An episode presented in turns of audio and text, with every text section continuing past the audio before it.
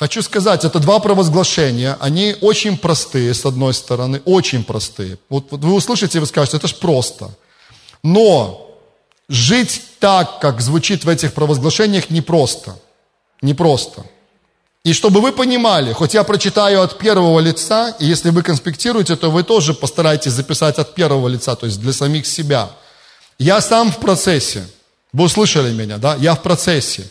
Я не могу сказать, что вот это прямо так и работает всегда в моей жизни. То есть мне самому нужно постоянно просить Бога милости и благодати, чтобы мне оставаться вот в этих двух провозглашениях. И когда вы смотрите на название сегодняшней проповеди, вы понимаете, что, скорее всего, это будет связано с чем? С хвалой. Сила хвалы, я напоминаю, хорошо?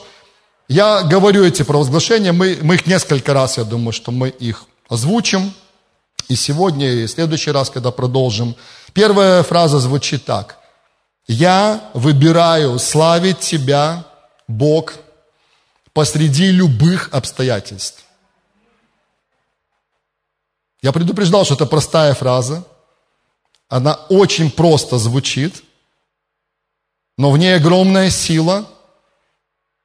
Ее не просто исполнить. Аминь. Я скажу, без Бога невозможно. Я выбираю славить Тебя, Бог, посреди любых обстоятельств. Имейте в виду, я не сказал за любые обстоятельства. Помните место Писания? В синодальном оно переведено так, что за все благодарите. Я смотрел разные переводы, я слышал комментарии, слышал послания об этом. Все-таки более корректно сказать, во всем благодарите.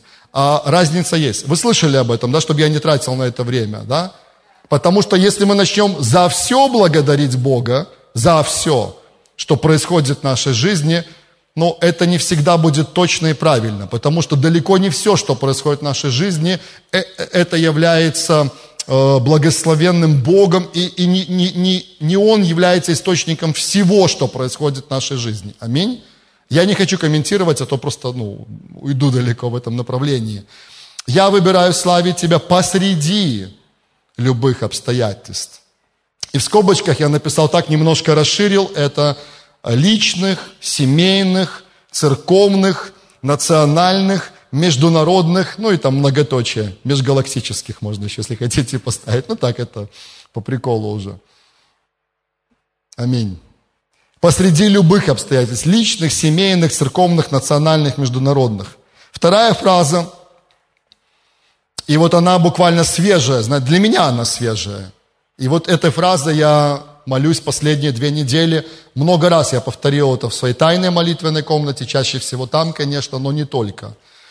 Она звучит так. «Я никому не позволю украсть хвалу из моего сердца, из моего разума, из моих уст».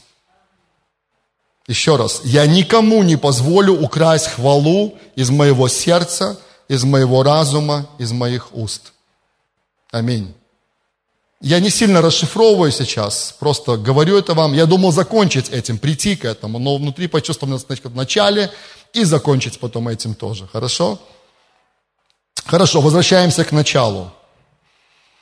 И помните, да, что в, этом, в этой серии был пунктик стараться держать свой фокус, во-первых, на самом Боге – вот с этим пунктом связано все это послание тоже.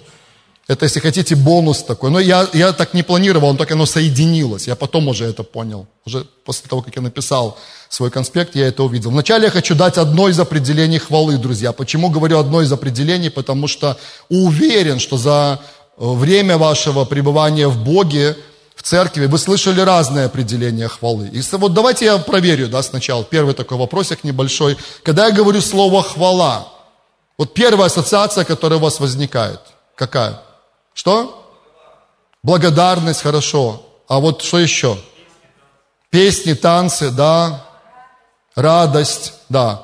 Но у меня, честно, вот мое ощущение, я знаю, что разные ответы, это нормально абсолютно, разные ассоциации возникают. У меня тоже это где-то песня, это время, которое мы проводим в хвале, поклонении, собрание, начало служения, хвала и там все, что связано с музыкой – да, танцы в том числе. Это нормально, это часть того, о чем мы говорим. Послушайте, вот одно из определений, не единственное. Если интересно, запишите. тоже.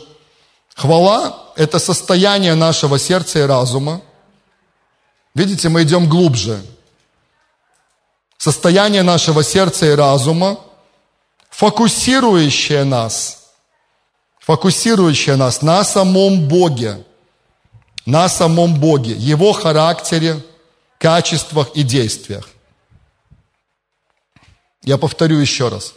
Друзья, в моих конспектах редко бывают большие фразы и много текста. У меня чаще всего все места Писания и некоторые мысли, такие вот главные, ключевые.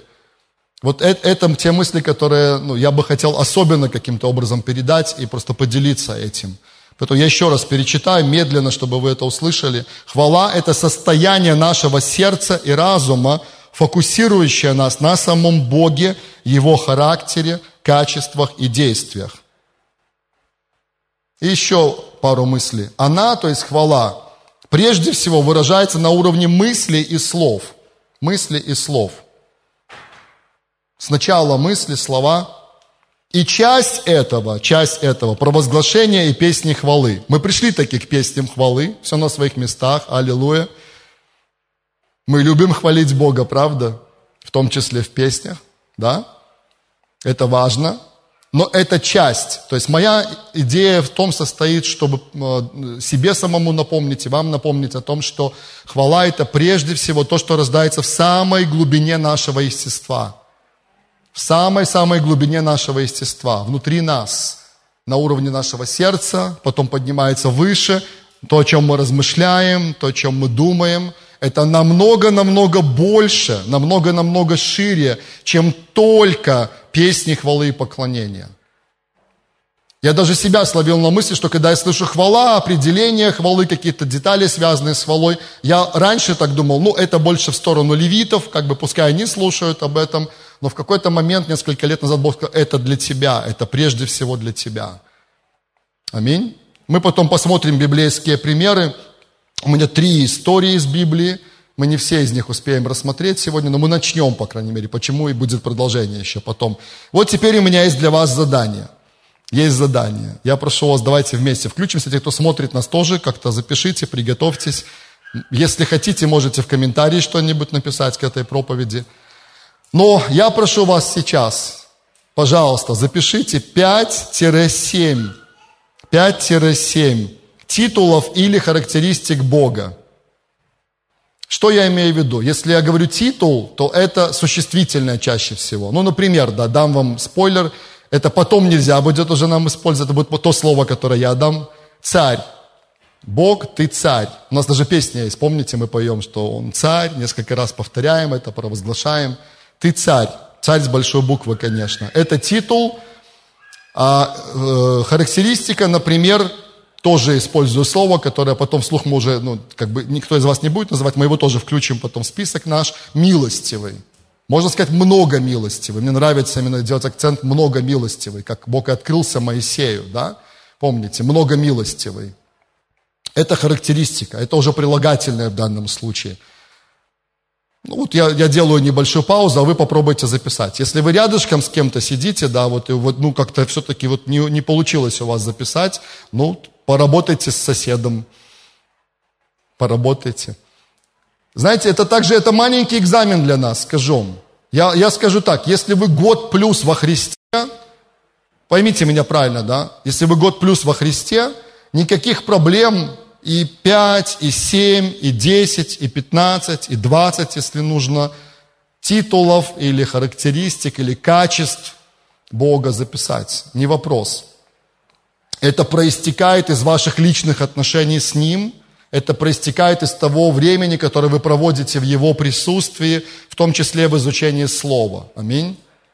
Это несложно.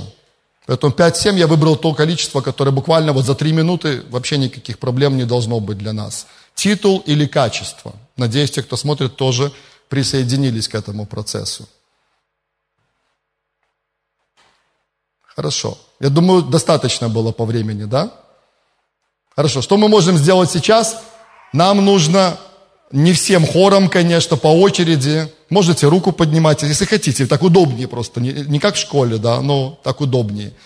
Чтобы я видел, на первом собрании мы справились просто вообще моментально с этим. То есть вообще не было проблемы. Тут посмотрим, как у нас пойдет с вами. Да, просто поднимайте руку. Неважно, это титул или качество, в любом порядке. И те наши друзья драгоценные, которые помогают нам сегодня из медиаслужения, они постараются это записать, и мы увидим эти слова на экране. Царь там должен быть уже, по идее, нет? А, уже есть. Царь многомилостивый. Да, и давайте, какие еще, Марина? Сильный. Хорошо. Я не буду быстро, чтобы мы успевали записать. Сильный, терпеливый. Не, по одному, если можно по одному, хорошо, слову. Праведный. Сейчас, сейчас, подожди, чтобы успели записать. А вы смотрите на экран, вы кивайте там, если все нормально, там, да, получилось, записали. Верный, хорошо. Что? Вседержитель, окей. Человеколюбивый, сострадательный. И считайте кто-нибудь, сколько у нас получилось. Вседержитель, вседержитель, вседержитель, да, поправляют. Вседержитель. Все держит в своих руках. Аминь.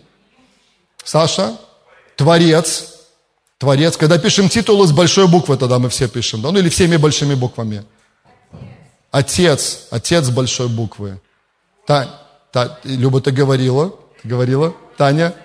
Спаситель с большой буквы, да. Друг, друг с большой.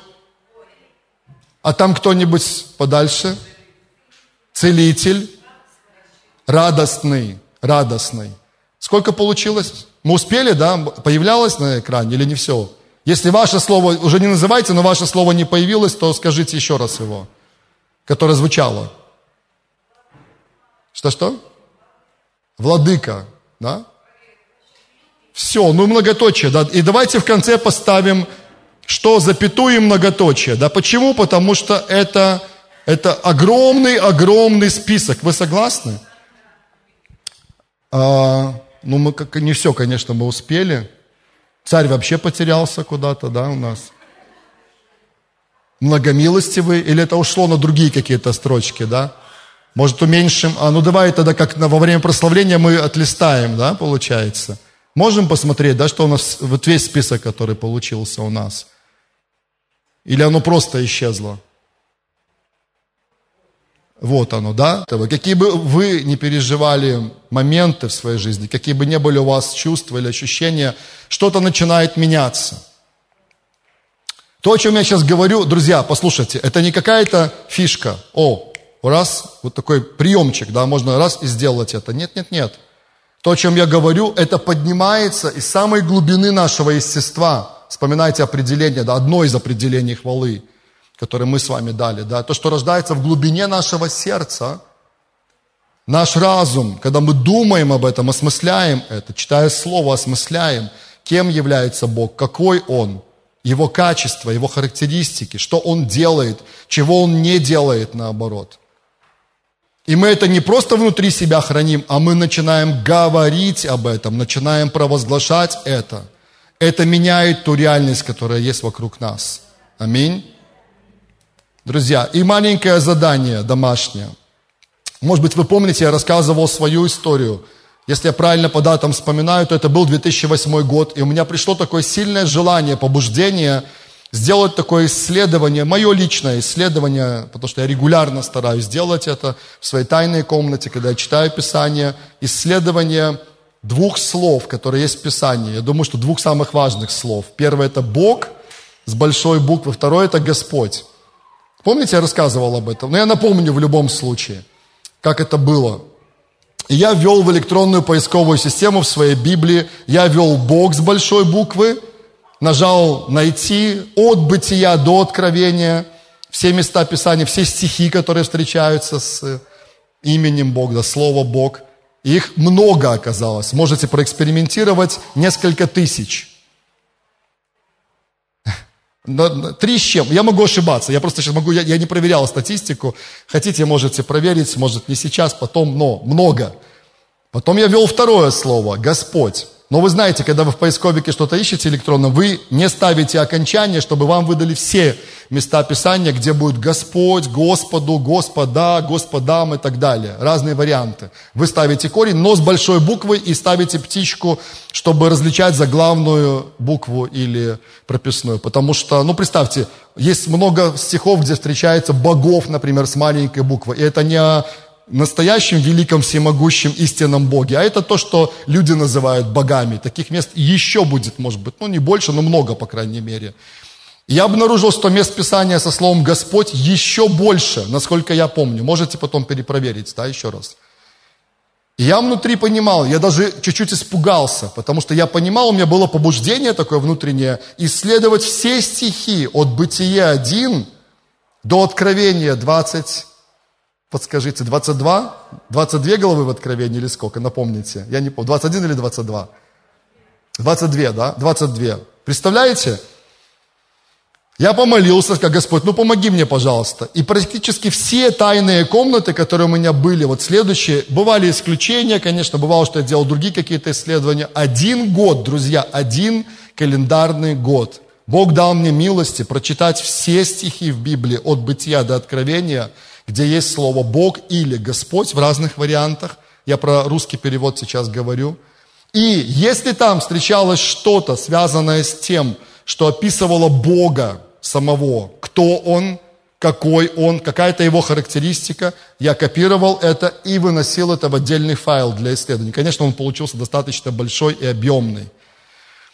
Я рассказываю это как свидетельство. Мне казалось это невозможным, что я смогу это сделать, но с Божьей помощью я это сделал. Я знаю, что среди тех, кто здесь, на этом месте находится или смотрит нас сейчас онлайн, есть люди, и немало, скорее всего, которые тоже что-то подобное делали, может быть, совсем не так, как я это делал, это же не обязательно так делать. Но вы ставили когда-то цель изучать Писание и, во-первых, обратить внимание на то, кто Бог, какой Он. Не поднимайте руки, я просто знаю, что такие люди здесь есть. Но если вы никогда этого не делали, то я даю вам вызов. В любом виде, как Бог вам это откроет, как Он вам покажет. Возможно, вы совсем другой метод какой-то будете использовать. Да? Возможно, вы возьмете одну какую-то книгу из Библии, может быть, там из Ветхого Завета что-нибудь. Например, книга псалмов. В псалмах очень много есть э, описания того, какой Бог. Причем в такой, ну, красивой поэтической форме. В некоторых переводах даже в рифму это все можно смотреть, да, вы знаете. Вы захотите сделать такое исследование, может быть, и по Евангелиям пройдетесь, может быть, какие-то послания там апостола Павла или там еще что-то, так как Бог вам откроет. Но я бросаю просто этот вызов. Понятно, что я не буду вас спрашивать об этом потом, но я говорю это. Я считаю, что и да, это со всем таким вот пониманием своим внутренним, что Писание, во-первых, самая главная цель Писания – которая дана для, ну, цель, которую Бог ставит для нас здесь, на этой земле, это узнать самого Бога лично. И потом уже все остальное. Потом уже все остальное. Писание открывает нам, во-первых, самого Бога. Аминь. И это помогает нам наполняться этими мыслями, которые фокусируют, помогают нам сфокусироваться на нем самом. Аминь. И от того, насколько мы понимаем самого Бога, а Он открыл нам себя через Писание, во-первых. И также открывает нам себя другими разными способами. Зависит все в нашей жизни. Поверьте, много думал об этом. Насколько человек понимает Бога, насколько он ему открыт, насколько он, э, ну, даже вот всегда понимаю, что мне не хватает слов, чтобы это выразить. Но это самое-самое-самое первое и самое главное, то, с чего все начинается. Аминь. Почему наша первая цель? Вспомните, почему мы сотворены на этой земле. Для чего мы сотворены на этой земле? Чтобы познать Его лично. Это самая главная цель. Строить отношения, близкие отношения с Ним. Потом все остальное. Аминь. Хорошо. И давайте запишем первое место Писания, и оно тоже будет для вас очень знакомо, потому что мы к нему часто возвращались в нашей предыдущей серии. Но я не могу обойти его, друзья, ну никак. Оно просто вот тоже здесь напрашивается в первую очередь. Вторая книга Паралипоменон, 20 глава. Вторая Паралипоменон, 20 глава. История про Иосафата, помните? История про ту сложнейшую ситуацию, с которой столкнулся народ Иудеи. Огромное-огромное войско, которое вышло для того, чтобы завоевать эту землю. Огромный вызов. Я не перечитываю эту историю, потому что мы тогда много обращались к ней. Если вдруг вы не читали, не были тогда, услышали об этом первый раз сейчас, тогда уже дома, пожалуйста, прочитайте всю эту главу, хорошо? Вторая Паралипоменон 20. Но я хочу вам напомнить, что тема хвалы, она красной нитью проходит через всю эту историю. И она напрямую связана с той победой, которую увидел Божий народ в этой сложнейшей ситуации. Вы услышали, да? Тема хвалы, она красной нитью проходит. Я хочу обозначить эти точки еще раз. Запишите стихи, сами стихи. Мы в этом контексте смотрим на эту главу сейчас. 6 и 12 стихи. 6 и 12. Вторая паралипоменон 6 и потом 12. С 6 по 12 стихи там описана э, молитва Иосафата вот в этой сложной ситуации. С чего он начинает? Смотрите. Он говорит фразу. «Господи Боже отцов наших, не Ты ли Бог на небе? И Ты владычествуешь над всеми царствами народов, и в Твоей руке сила и крепость, и никто не устоит против Тебя». В контексте послания сегодняшнего спрошу вас, и тут очень легко ответить, что это, что делает Иосафат в этой ситуации – он хвалит Бога, он славит Бога в этой ситуации. И, похоже из контекста, это происходит без музыкального сопровождения. А его служении в качестве царя, они показывают, что ему нравилось хвала и поклонение именно музыкальное. Но не факт, что он сам хорошо пел. Но он знал Бога, раз, он знал Слово, два. И смотрите, встретившись со сложной ситуацией, что он делает – он начинает провозглашать, он начинает говорить то, кем является Бог. То есть первый момент – это как только они столкнулись со сложной ситуацией. Непонятно, что делать дальше. Они испуганы, об этом написано, да, вы помните, что он испугался, и Асафат испугался – Многие люди были напуганы, не знали вообще, что делать в этой ситуации, но он уже начинает с молитвы, в которой он делает провозглашение хвалы. Аминь. Из сынов Кореевых хвалить Господа Бога Израилева голосом весьма громким. Это уже профессиональная хвала с использованием музыки и, ну, вы понимаете, да, это было очень красиво, классно, стройно, и что они пели, может быть, тут не описано, но это была именно хвала Богу. Вопрос, как людям хорошо знающим вторую книгу Паралипоменон, 20 главу. Вот этот момент, 19 стих, когда это происходит? Это сложный вопрос. Мы же вырвали из контекста, мы пропустили несколько стихов с 12 по 19. Есть варианты версии после молитвы Иосафата, ну это легко, потому что молитва Иосафата 6 по 12, после молитвы что произошло? Дух Святой сошел на одного из левитов, я уже вижу, когда Виталий уже кивает, он вспомнил, уже некоторые из вас тоже, Дух Святой сошел на одного из левитов, и Бог дал слово для этой ситуации. Что будет происходить дальше, как Бог проявит себя. Что сделали левиты в этот момент? Получив Слово от Бога, начали хвалить и славить Бога. Аминь. Все, что мы говорим, это важно, поверьте. Мы ту историю вспоминаем, но это важно и для нас в том числе. Аминь. Мы сейчас сделаем вывод определенный скоро.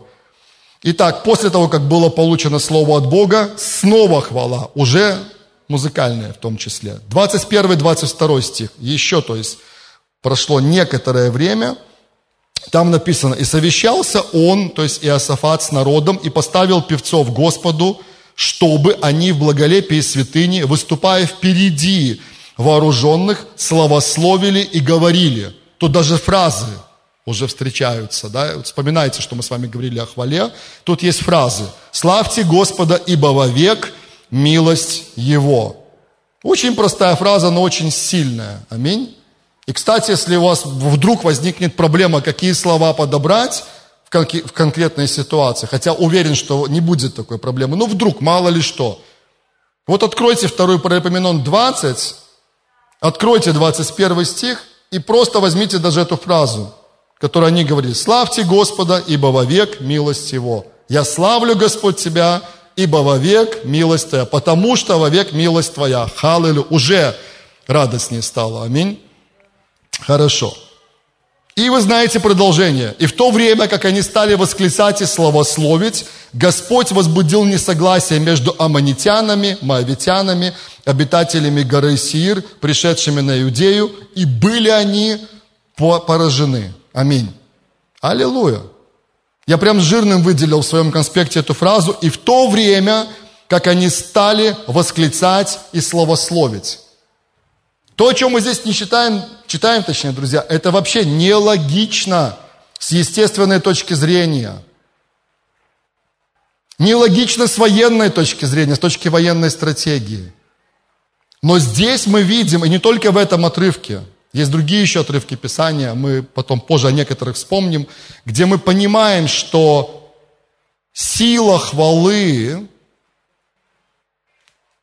и поклонение, добавляю, да, хорошо. Сила хвалы и поклонения настолько велика, что она имеет потенциал изменять какие-то вещи, как в духовном, так и в естественном мире здесь на земле. Для человека, который не знает Бога лично, не знает Писания, это то, о чем мы с вами сейчас говорим, это просто бред. Я не боюсь сказать это слово. Это вообще, это странно. Но мы, как люди, знающие Бога, верящие Ему и Его Слову, мы понимаем, что хвала имеет колоссальную силу. Этот момент связан, знаете, интересно, когда я так более детально исследовал, они еще не дошли до того места, где находились их враги. Они еще не увидели лицом к лицу это огромное полчище. Но уже Бог говорит нам через Писание, что в тот момент, когда они стали восклицать и славословить, что-то начало происходить, и враги начали поражать друг друга. Аминь. Это, удив... это чудо, это самое настоящее чудо. Аминь. И еще два стиха. 27 и 28. 27 и 28. Мы делаем с вами такой срез именно этой истории, только с точки зрения хвалы. Я объясняю, да, сейчас. 27-28. И пошли назад все иудеи и жители Иерусалима, и Асафат во главе их, чтобы возвратиться в Иерусалим с весельем. Кто-то из вас говорил про веселье, помните? Про радость, про веселье. Вы эту фразу тоже говорили, кстати, это очень важно. Потому что дал им Господь торжество над врагами их – и пришли в Иерусалим с псалтирями, цитрами, трубами к дому Господню. Еще один момент, связанный с хвалой, с поклонением. Опять в данном случае это также имеет отношение к музыке. То есть это было в песнях, это было, я думаю, с танцами. Я думаю, знаете, израильский народ умеет славить Бога, да, в том числе вот так внешне, в песнях, в танцах, вы знаете. Если там в гости приехала церковь или община Брит Хадаша, надо настраиваться серьезно.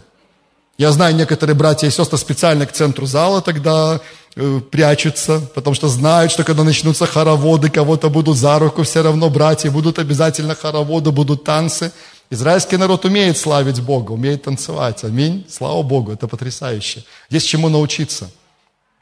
Это даже в самом ДНК народа. Мы когда с Мариной были несколько лет назад в гостях у драгоценных Бориса и Беллы Черноглаз – мы видели, как э, люди, они на самом деле умеют праздновать, они умеют радоваться. Даже просто обычный какой-то праздник всегда связан с танцами и песнями. В том числе вот так на улице люди могут собраться и просто танцевать.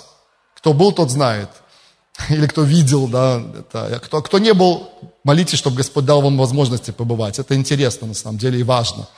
Но не об этом речь сейчас. Мы говорим о том, что третий или четвертый эпизод, я насчитал четыре. Сколько вы насчитали эпизодов, связанных с хвалой и поклонением? Сколько у вас получилось? Вот сейчас я вас проверю, кстати. Сколько у вас получилось эпизодов, связанных с хвалой и поклонением? Кто конспектировал в этой истории? У кого-то пять? Ух! Четыре, ладно. Есть версия пять, я все-таки озвучу. Версия четыре, семь. У, а, ну вы, наверное, внутри этих стихов еще раскладывали на части. Такой цифры ну ладно, у меня четыре, у меня четыре. Смотрите, если у кого-то получилось три, то есть, еще раз напоминаю, Иосафат, его молитва, первый эпизод. Второй, когда получили слово от Бога, помните, прославили. Третий, когда начали словословить, Бог возбудил несогласие. Четвертый, после того, как была одержана победа. Видите? Из четырех три связаны с музыкой, то есть это было в, виде, в музыкальном виде, и профессионалы, в левиты, в хале поклонения вели народ. Аминь. И один связан просто с провозглашением. То есть даже если вы просто исключили из четырех один, потому что это не было связано с музыкой, значит мне нужно проповедь начинать сначала. Давайте откроем первую страницу нашего послания, и я прочитаю вам определение хвалы – что это состояние нашего сердца и разума, на-на-на, и что хвала прежде всего выражается на уровне мыслей и слов, и часть этого провозглашения и песни хвалы. Ну, я, я, конечно, шучу, я знаю, что вы все это поняли, усвоили, но еще раз это сказал. Аминь. Вы видите, красная нить этой истории – это хвала, это провозглашение того, кем является Бог, и это влияет на ситуацию. Теперь немножко запараллелим на нас, друзья, с вами.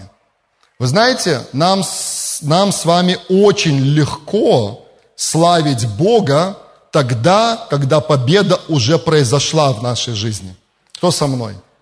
Я, моя рука первая. Мне легко славить Бога, когда уже Он явил свою славу. Например, пришел какой-то сложный период в твою жизнь, и вот, например, сейчас взяли и закончились все деньги, которые у тебя были, вот, ну, какой-то запас наверняка, что может и есть, да, где-то, чтобы белоруса да не было что-то, да, даже когда деньги заканчиваются, доллары находятся, вы знаете, да, этот старый анекдот, но какая-то, вы молчите, да, почему вы молчите?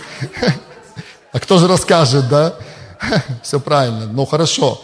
Но бывает такое, что закончился текущий, по крайней мере, бюджет. Бывает такое? И нету денег сейчас. И вот какой-то такой приходит напряг, приходит такое нехорошее эмоциональное состояние, да. И мы же понимаем, что мы люди верующие. Мы вспоминаем, да, ну точнее мы не забываем, конечно. Мы люди верующие. У нас есть великий всемогущий Бог, который с нами и в долинах наших, и на вершинах, и на равнинах, в такие смешанные периоды нашей жизни. Конечно, Бог с нами здесь, но денег нету сейчас. Что вот такое первое естественное, что пытается прокрасться внутрь нас на уровне наших мыслей, наше состояние эмоциональное, слова, которые начинают выходить из наших уст. О, аллилуйя! Я знаю, братья, сестры, я просто, я, я хочу научиться от вас всех. Вы такие духовные, такие духовные ответы даете сразу. Аллилуйя, слава тебе, Господь! Ты мой обеспечитель, ты просто, ты моя победа, ты мой источник в пустыне, возвожу очи мои к горам, откуда приходит помощь моя. Мы все знаем правильный ответ. А теперь давайте, как на самом деле происходит в нашей жизни. Так и происходит, да? Ну, я, я, я хочу научиться, как у вас так получается, но я скажу, то есть ну, меня в этот момент начинают одолевать разные всякие мысли. Знаете, такое сомнение какие-то, неуверенность, что-то еще. Там, а где там, надо купить это сейчас, а денег нету в данный момент времени где-то взять. Ну, понимаете, я не хочу продолжать, но я что хочу сказать? Вот именно в этот момент нам совершенно не хочется славить Бога. Наоборот, иногда некоторые из нас допускают ропот, начинаем там немножко там, как израильский народ, помните, когда они шли через пустыню? Вот, вот это очень хороший пример, кстати. Бог не зря нам дал в пример этот народ, и мы иногда смеемся, когда читаем эти истории. Но, друзья, поверьте, я про себя говорю, я осмелюсь это вот буквально, простите, но я осмелюсь это сказать о каждом из нас. С нами такое происходит. Когда, встретившись с очередным испытанием, как они встречались в пустыне, вместо того, чтобы славить в этот момент Бога не за это испытание даже, не за отсутствие там чего-либо, а внутри этого испытания. Опять я делаю акцент. Внутри. Не за эти обстоятельства, а внутри этих обстоятельств оказавшись. Это, для нас это естественно по-человечески. В этот момент начинать роптать, недовольство, делать еще. Но мы можем учиться – я учусь, я сказал, я в процессе. Почему я сказал, что это фраза, с которой я начал сегодняшнее послание, что я выбираю, я еще раз, я отматываю в самый конец проповеди, я выбираю славить Тебя, Бог, посреди любых обстоятельств, личных, семейных, церковных, финансовых, можно добавлять, национальных, международных и так далее. Аминь. Мы можем чему-то научиться от Иосафата, от его команды. Это замечательный пример. Смотрите еще раз. Они прославили Бога прямо посреди тяжелейшего эмоционального состояния, когда им было страшно. Там написано, он испугался. Они прославили Бога, когда получили слово от Него, но не было ничего, не было еще продолжения. Только слово от Бога пришло в этой ситуации. Они прославили Бога, уже двигаясь навстречу врагу, но еще не увидев даже этого врага. В духовном мире уже происходило определенное движение, когда они, они даже, они только потом это все узнали и поняли. И они прославили Бога, когда ситуация уже была завершена. Так вот, закончу наш пример. Когда деньги приходят уже, и Бог благословляет тебя, дает тебе, кого-то, ну, ну, у него много путей, как он приводит финансы, вы знаете, что мне вам рассказывать об этом, да? И когда ты уже держишь деньги в своих руках, о, да, конечно, да, Господь, слава тебе. Вот они, вот благословение пришло, слава тебе. Но это все могут сделать, понимаете? А вот начать славить Бога, когда их еще нету, когда они еще на пути, это сложнее, но это вызов для нас. Легко прославить Бога, когда какая-то победа уже проявлена – Эмоции помогают тебе в этом. А когда нет, а когда давление, а когда новости плохие, наоборот, посреди этого сложнее намного, но мы можем учиться. Запишите второе место Писания, мы его быстро достаточно прочитаем, я уже не смогу его комментировать более подробно, но мы его прочитаем. Псалом 62. Псалом 62. Мы посмотрим с вами еще на одного замечательного Божьего человека. Его имя Давид – Хронологически нужно было Давида ставить вперед, на первое место, но я чисто из-за того, что мы уже с вами проходили вторую паралипоменон, то как бы решил, что мы так стартанем с вами. Но Псалом 62. Псалом 62. И он начинается, знаете, какой фразой? Псалом Давида, вот будьте внимательны сейчас, смотрите на, на экран, да, если туда вот, на стенку точнее, да, ну это наш экран с вами. Или в свою Библию, да, первый стих. Псалом Давида, что дальше написано? Еще раз, еще раз внимательно. Когда он был в пустыне иудейской. Когда он был в пустыне иудейской. И мы иногда прочитываем быстро, не обращаем внимания на вот эти первые важные фразы. В новом русском переводе тут стоит троеточие. Знаете, когда нажимаете, открывается что-то. У вас то в электронной Библии пользуется, вы знаете. И я нажал, открыл, и тут есть два места Писания. Запишите их, пожалуйста, запишите. Это для исследования дома. Я прочитал оба отрывка, сразу вам говорю. То есть я, когда готовился, прочитал оба отрывка. Первая книга Царств 23-24, две главы. Это немало. Первая Царств 23-24. И второй отрывок, это вторая книга Царств, 15 глава, с 13 стиха и до 17 главы 29 стих. Еще раз, 1 Царств 23-24 и 2 Царств 15-13-17-29. Я не читал других комментариев и исследований, может быть, и стоило это сделать, может быть, вы как раз-таки расширите да, ваш поиски и более детально это изучите – но когда я прочитал эти две главы, здесь описывается два тяжелейших, услышьте меня, понимаю, что мы почти на финише, но я хочу сделать акцент, два тяжелейших периода в жизни Давида, и первый из них, это первый отрывок, который вы записали, там описывается, как он скрывался в иудейской пустыне от Саула, и напоминаю вам, по-моему, э, или Виталий, или Сергей Финаев, кто-то вот в последние месяцы тоже напомнил нам, что когда вы читаете «пустыня», иудейская здесь. Здесь не имеется в виду пустыня, подобно пустыне Сахара, где только пески, солнце палящее. Речь идет о неосвоенных, необжитых диких местах. То есть там наоборот огромное количество растительности, много разных пещер, много таких дорожек тайных. Знаете, если ты не понимаешь, там, как там сориентироваться, пройти, никогда в жизни не пройдешь. Второй отрывок, а первый я не назвал, это когда Давид убегал от Саула. Саул. Помните эту историю? Я, я, я не быстро, останавливаясь, размышляя, прочитал этих две главы. Очень интересно, советую, серьезно, перечитайте. Вдумываясь.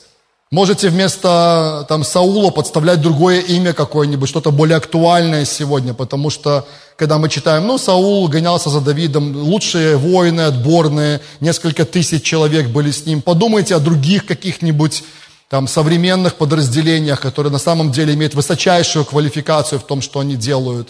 Посчитайте, сколько людей было с Саулом, посчитайте, сколько с Давидом, почитайте эти детали – Почитайте, кто работал на Саула. Люди, которые детальнейшим образом знали эту местность. Местные жители, которые были готовы наилучшие дать рекомендации, чтобы Саул нашел Давида. И почитайте, как Бог избавлял его в этой ситуации. Удивительная история. Аминь. Ну вот, классно. Кто, вы читали, просто вы знаете, о чем я говорю. Еще можно перечитать. И вторая история, это когда Давид прятался от своего сына Авесолома. Помните? Когда он убежал тоже в Иудейскую пустыню. Это был короткий период, не такой большой, как первый, но это было тяжелейшее время. Давид был просто подавлен и морально был под гигантским огромным давлением. Это маленький комментарий, чтобы мы немножко легче понимали контекст. Псалом написан во время того, как Давид находился, я не знаю точно, в какой, может быть, вы исследовали или потом мне подскажете, но в этом переводе, который я читал, оба отрывка приведены. Я читаю стихи дальше, со второго. «Боже ты, Бог мой, Тебя от ранней зари ищу я, Тебя жаждет душа моя, по Тебе томится плоть моя в земле пустой, иссохшей, безводной, чтобы видеть силу Твою и славу Твою, как я видел Тебя во святилище, ибо милость Твоя лучше, нежели жизнь». Что делает Давид в этих тяжелейших обстоятельствах своей жизни – в теме нашего послания сегодня он начинает славить Бога и хвалить Его. И смотрите еще раз, он начинает с самой глубины своего естества. Он говорит о самых-самых глубоких таких моментах. «Я тебя ищу», он говорит, «тебя жаждет душа моя, по тебе томится плоть моя, я хочу видеть силу твою». И он начинает говорить то, кем является Бог и какой Бог. Можете перечитать, потом более детально исследовать. Это, это интересно. И не только этот псалом, конечно. Четвертый стих дальше. «Уста мои восхвалят Тебя». Самое-самое время Давиду прославить Бога, да? находясь вот в этой пустыне, находясь в этих испытаниях, в испытаниях под этим давлением. Но он выбирает не только из глубины своего естества, взыскивать Бога, что-то говорить Ему на уровне своих мыслей. Он выбирает прославить Его своими устами, говорить об этом, провозглашать. Аминь. Дальше развивает эту мысль. «Так благословлю Тебя в жизни моей, во имя Твое вознесу руки мои». О, тут еще и, и движения какие-то, действия добавляются. Аминь. «Как туком и елеем насыщается душа моя, и радостным голосом восхваляют Тебя уста мои. Аминь. Когда я вспоминаю о Тебе на постели моей, размышляю о Тебе в ночные стражи, это уровень наших мыслей, нашего разума. Он думал о Боге, он думал о Его Слове, он думал о том, какой Бог. Давид был просто, ну, поверьте, вы видите это из Писания, из его контекста. Он, это была самая вообще сильная сторона его, его личности, как мне кажется. Он был человек, который был вот просто вот ну, пропитан Богом, можно сказать, да, был влюблен больше всего в Него. Аминь. Ибо Ты помощь моя, и в тени крыл Твоих я возрадуюсь. К Тебе прилепилась душа моя, десница моя поддерживает меня, Твоя, извиняюсь, поддерживает меня. А те, которые ищут погибели душе моей, сойдут в преисподнюю земли, сразят их силой меча, достанутся они в добычу лисицам. Царь же возвеселится о Боге. Восхвален будет всякий, клянущийся им, ибо заградятся уста говорящ, говорящих неправду. Аминь. Я не хочу много комментировать, друзья. Я искал какой-то псалом, и мне не пришлось долго искать. Буквально несколько псалмов, которые я посмотрел. И вот это один, один из примеров того, как человек посреди очень тяжелых и трудных обстоятельств своей жизни сделал решение, сделал выбор славить Бога прямо посреди этих обстоятельств. И вы знаете, чем закончилась первая пустыня, вы знаете, чем закончилась вторая пустыня. Аллилуйя. Обе истории закончились победой Божьей в этой ситуации. И Бог вывел Давида. Аминь.